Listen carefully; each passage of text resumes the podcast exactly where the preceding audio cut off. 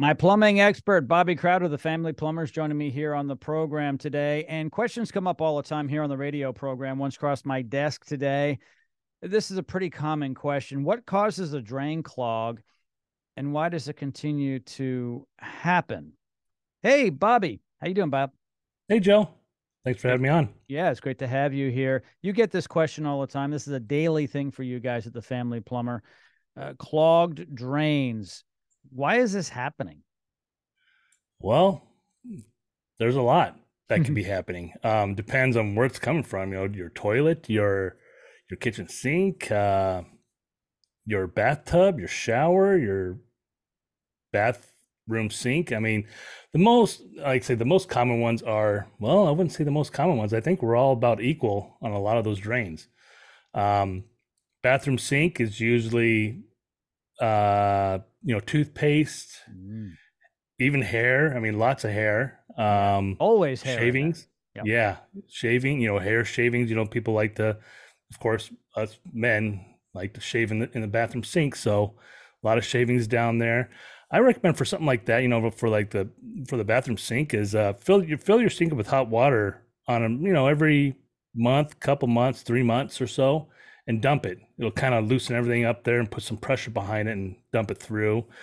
Um, so there's really no way to uh, stop that from happening because you know people brush their teeth obviously mm-hmm. and shave and stuff like that. So you know that's going to happen. So that has to be maintained no matter what.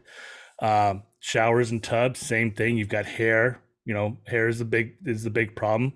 There's no way around that. You're not just going to keep your hair in your hand. If it falls out a little bit here and there and put it to the side it's just going to go down the drain naturally. Um, the ones you can prevent is anything from the toilets to the kitchen sinks.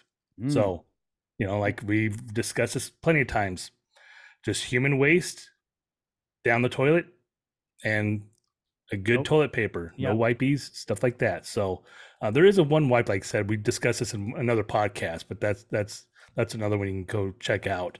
But um, kitchen sink also. Let's keep things let's keep things minimal. You know, um, I like people that don't have garbage disposals. You know, this way they're not putting a bunch of stuff down you know down their drain. They're actually going to the garbage can and dumping it out. You know, dumping it there. So keep greases away from the kitchen sink. Um, anything that's oily and greasy, let's uh, let's put it in a jar, seal it up, and throw it away. You know the way it should be done.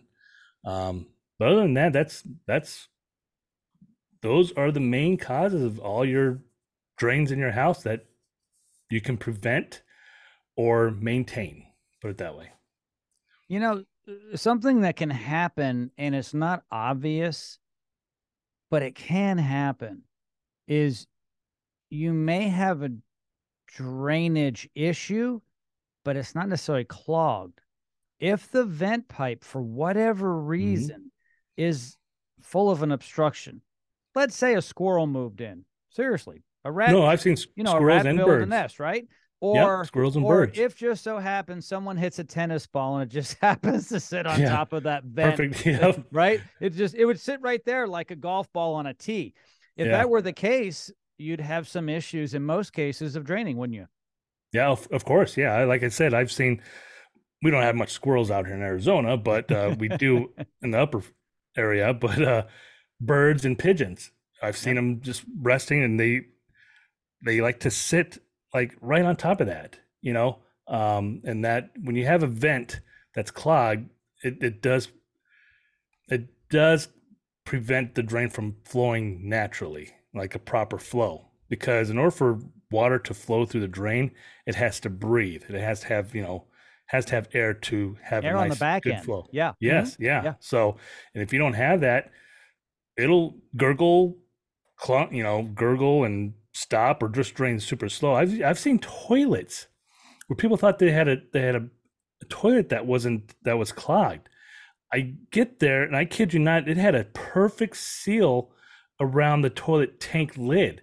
So when I flushed it, I lifted that toilet tank lid up and it, it flowed just perfectly, you know, filling up and everything. So it had like a nice suction in that tank that prevented that water from really going down and flushing that that toilet bowl. So That was that was that was the first for me for me. That was actually about five years ago. So that was that was a little strange. Well, sure. If if you, I mean, eh, you know, if you take a container that's totally sealed and you don't allow air in for the liquid to come out, the liquid Yeah. may not even come out. It Yep. may just sit there or it's going to come out slowly. And that's why it's important to have air come into anything if you want the liquid to be moving out. Exactly. I always tell people the thumb over the straw technique. Mhm. Put thumb over the straw, put it over, and of course it's not going to flow until you actually let go.